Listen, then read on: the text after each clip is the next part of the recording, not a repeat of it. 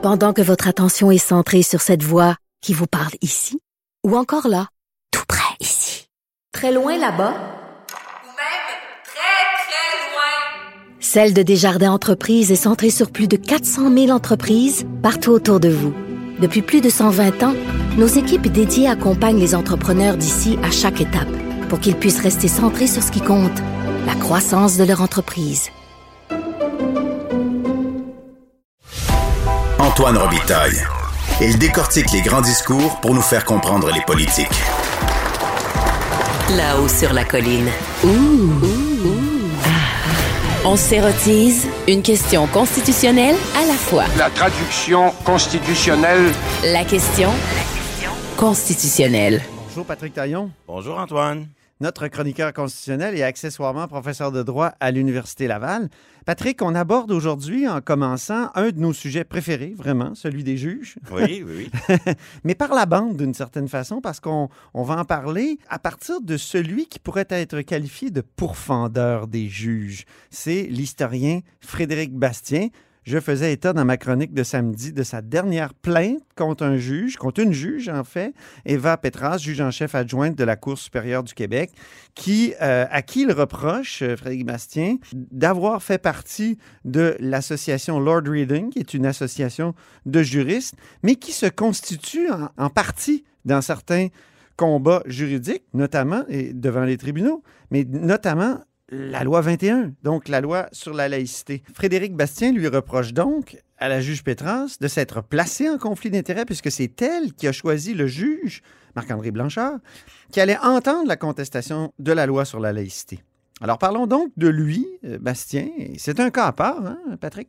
Oui, oui, oui, c'est vraiment un, phénomène unique. Hein. Il multiplie les plaintes en déontologie contre euh, des acteurs du, du pouvoir judiciaire.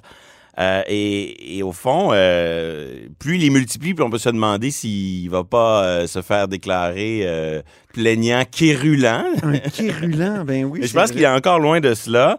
Et, et c'est surtout pour le moment un phénomène spécial parce que Frédéric Bastien, c'est comme en soi un contre-pouvoir. Un contre-pouvoir qui dérange euh, et qui euh, réunit là, un, un mélange des genres assez unique. C'est à la fois un intellectuel, certains diront, ceux qui ne l'aiment moins, un idéologue. Euh, c'est un professeur, un enseignant dans une institution anglophone. C'est un historien Au de, Dawson, ouais. de la Constitution. Oui. C'est pas un juriste. Non, c'est J'y vrai. reviendrai. Euh, c'est aussi quelqu'un qui a, qui a fait du journalisme, qui a aussi euh, écrit des livres d'enquête. Je pense à son excellent bouquin sur les relations France-Québec. Oui. Euh, et, et qui emprunte beaucoup aux méthodes journalistiques, à l'enquête, dans sa façon de travailler ses dossiers et de les communiquer.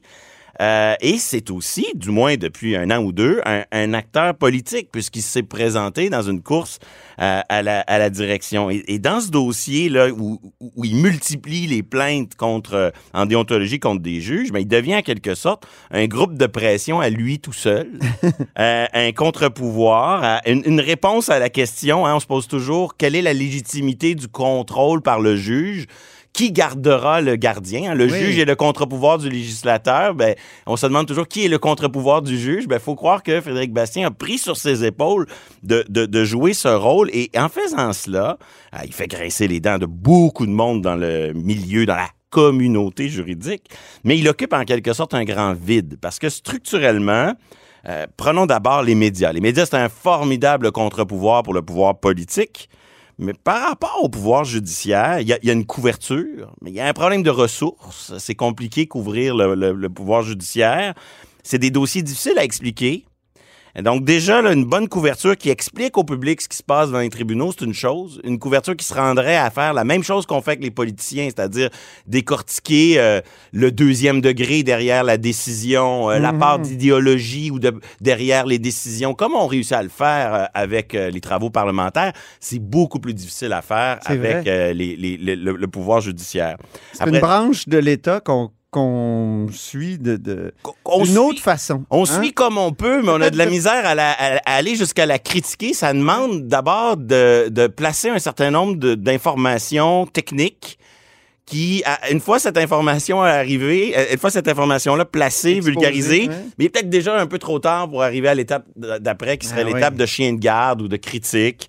Et euh, pour les politiciens, pour les acteurs politiques, c'est pratiquement impossible de critiquer le pouvoir judiciaire. Ça serait un manque de fair play, ça serait un non-respect de l'indépendance judiciaire, ça serait une ingérence, ça serait aussi une, une forme de populisme dans le sens un refus du contre-pouvoir. Le politicien est, est celui qui... Le pouvoir judiciaire, c'est le contre-pouvoir du politicien. Le, po- le politicien qui joue bien le jeu accepte qu'il y a un contre-pouvoir. Comme critiquer les journalistes, c'est jamais très gagnant pour les acteurs politiques. Donc, un autre euh, pouvoir important qui peut pas vraiment critiquer le judiciaire, les avocats eux-mêmes. Euh, D'abord, sur le plan économique, ils n'ont pas intérêt à critiquer les juges. Parce que, veux, veux pas, tu, tu- tu perds un jour, le lendemain, tu te représentes devant le même juge. Il faut pas qu'il y ait des rancunes personnelles. Donc, ils ont, ils ont un intérêt professionnel à se tenir tranquille. Et en plus de ça, leur propre code de déontologie met quand même des barrières assez, euh, assez claires Ouais. sur, euh, sur ce, ce- ça. Donc, on se retrouve donc avec un, un syndrome de caste, hein, une communauté juridique qui a des un peu élitistes, un savoir fermé, un savoir exclusif, et, qui a pas le réflexe de se critiquer. qui est cohérent aussi avec le fait que le pouvoir judiciaire est un pouvoir fragile. C'est un pouvoir qui peut pas se défendre sur la place publique. Le juge peut pas arriver, je suis victime d'une critique malhonnête, je vais aller donner une entrevue pour me défendre. Mais en même temps, à mesure que le pouvoir... Sauf si on est Lucie Rondeau. Oui, Lucie Rondeau, elle- elle, par De des moyens Cour- détournés... La a- Cour du Québec a donné des entrevues sur son différend avec Simon Jolin Barrette, le ministre de la Justice. ou son entourage. Mais disons que c'est clair que les... Ben, elle a donné des vraies entrevues. Ah oui, OK, d'accord. Mais Ouais. la, la- la fuite originale, on, on savait pas si c'était elle Ah ou son oui, entourage, mais si elle a donné des entrevues par la suite, je, je comprends. OK, fermons Chose- la parenthèse. Chose pardon. certaine, le, le pouvoir judiciaire, c'est plus le même pouvoir judiciaire qu'il y a 50 ans, c'est un pouvoir judiciaire qui joue un rôle de, qui formule des choix politiques puis des choix de société dans de plus en dans de Ah plus oui. en plus grand dans un plus en plus grand nombre de cas pardon. Et donc euh, ça devient difficile. Est-ce que cette cette absence de critique est, est adaptée à un contexte où le pouvoir judiciaire joue un rôle aussi important que celui qu'on connaît? Chose certaine Bastien arrive là-dedans un peu comme euh, un élément perturbateur qui euh, vient un peu secouer un univers juridique qui n'est pas habitué à, se poser ces questions-là. Mais il pose de bonnes questions.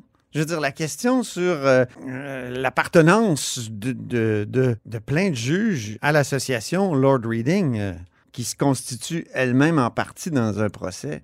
Je veux dire, c'est problématique. C'est, ça va contre les règles de déontologie judiciaire, en tout cas, contre une lecture première, là, où à prime abord, là, quand on regarde la règle, c'est clair que, que ça va contre ça. Donc, il pose de bonnes questions. Oui, et, et je pense qu'il faut distinguer deux choses. Il y a le problème ponctuel, puis il y a le problème structurel.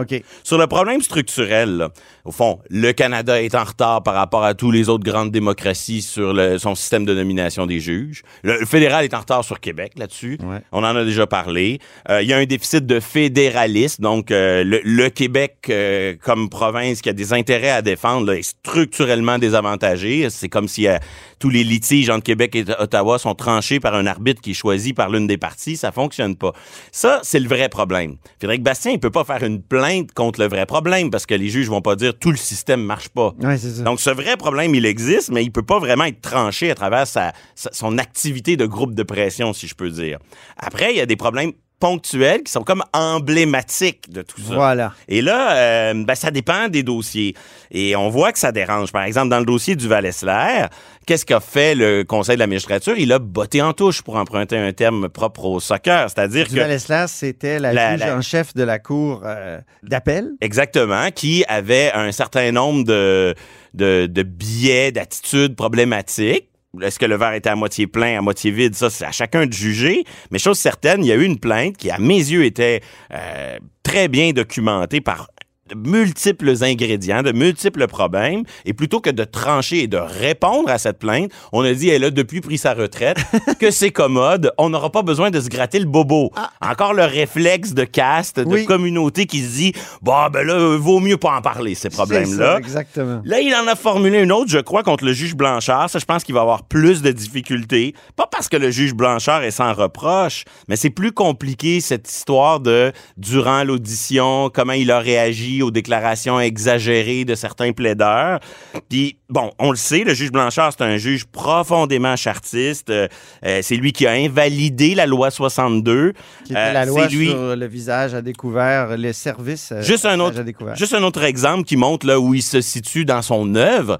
Le dossier de l'affichage commercial sur le plateau Mont-Royal, Mhm. ça a été cassé en cours d'appel. On a dit oui, oui, les chartes ça existe là, mais on peut limiter l'affichage commercial dans un quartier comme le plateau. Mais lui, c'était le juge de première instance qui a, qui a, qui a- qui a acheté l'idée d'une liberté d'expression commerciale sans, sans limite. Donc ça montre quand même que il, est sensible sur ces questions-là. Là, Frédéric Bastien sort une nouvelle plainte sur Eva Petras, qui est euh, juge euh, en chef adjointe, membre du CA de la Lord Reading.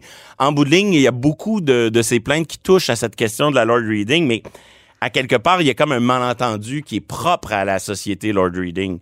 Lord Reading peut pas avoir le beurre et l'argent du beurre. C'est-à-dire, elle ne peut pas être une forme de club social, un barreau dans le barreau qui organise des grandes conférences avec des juges puis des spécialistes dans un climat un peu de neutralité, si je peux dire, sur le plan euh, idéologique. Puis en même temps, être un groupe de pression, un acteur qui conteste euh, la loi 21, la loi 62. C'est un ou c'est l'autre? Et la loi 101 dans le temps. Et la loi 101 dans le temps. Donc, c'est comme s'ils ont bâti un, un lieu privilégié. Qui, il se passe dans cette association des choses qu'on voudrait organiser, on n'y arriverait pas, de réunir des, des juges, des acteurs incontournables du milieu juridique. Et les juges y vont, sont membres de l'association parce qu'ils croient y trouver un lieu qui va pas les mettre dans une situation en contradiction avec leur propre code de déontologie. Et pourtant, Or, du moment où l'association se transforme en acteur, ben là, ça contrevient au code de déontologie. Et Frédéric Bastien, qu'on l'aime ou qu'on l'aime pas, touche le bobo. Ouais. Et maintenant, autour du pouvoir judiciaire de se dépar- de se dépatouiller avec dépatouiller ça. avec cette patate chaude. ben je oui. pense pas qu'on pourra faire dans cette dans ce dossier-là le même coup que dans le dossier du Val-Esler, c'est-à-dire euh, attendre que le juge prenne sa retraite. Oh, donc c'est à suivre, euh, Patrick, cette plainte de Frédéric Bastien. Autre sujet maintenant, la loi 101, ce que nous apprenait le devoir la semaine passée, les nouveaux arrivants qui ont des permis de séjour temporaires sont de plus en plus nombreux à envoyer leurs enfants dans les écoles anglophones. Donc on a encore une fois réussi à contourner la loi 101. Ben, c'est une brèche qui est pas nouvelle. C'est même un choix du législateur au départ.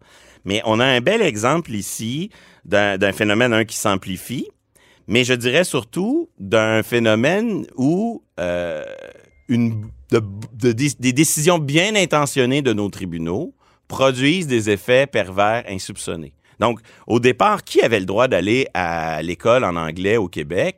Ben, au fond, c'est la communauté historique anglophone de Montréal Ben oui. sous l'effet de l'adoption de la charte canadienne, ben, Pierre Trudeau s'est assuré que ce droit-là soit élargi à tous les citoyens canadiens.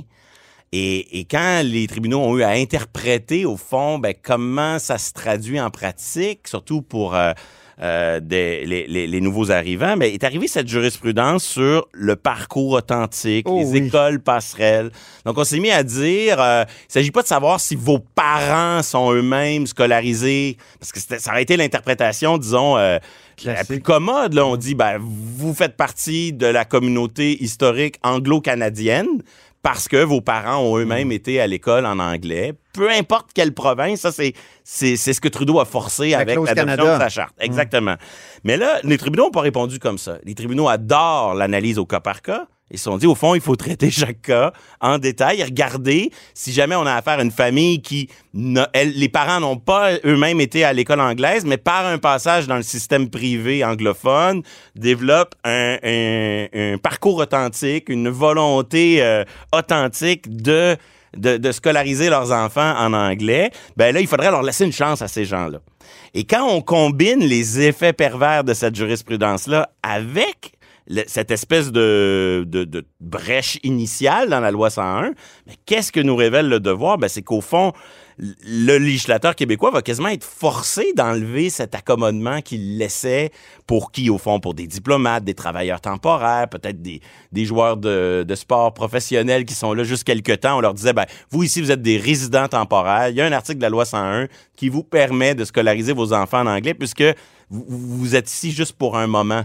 Mais là, le ici juste pour un moment, combiné à la jurisprudence euh, canadienne euh, sur les écoles passerelles, mais ça fait en sorte que le ici juste pour un moment devient un laissez-passer pour école passerelle et éventuellement un élargissement. Fait que c'est- Donc, en, que- en 9 ans, là, on est passé de 2010 en élèves à 4428 euh, non résidents permanents là, qui euh, se scolarisent en anglais. Effet boomerang ici. La, la Cour, la jurisprudence veut rendre la loi 101 un peu plus euh, libérale euh, pour des cas individuels particuliers. Qu'est-ce qu'elle a comme effet pervers? Elle va probablement forcer le législateur à venir dire bah ben là, puisque la jurisprudence me force à faire certaines choses, je vais resserrer un autre boulon qui, lui, est, pas le même, mais qui va permettre euh, d'arriver à un résultat.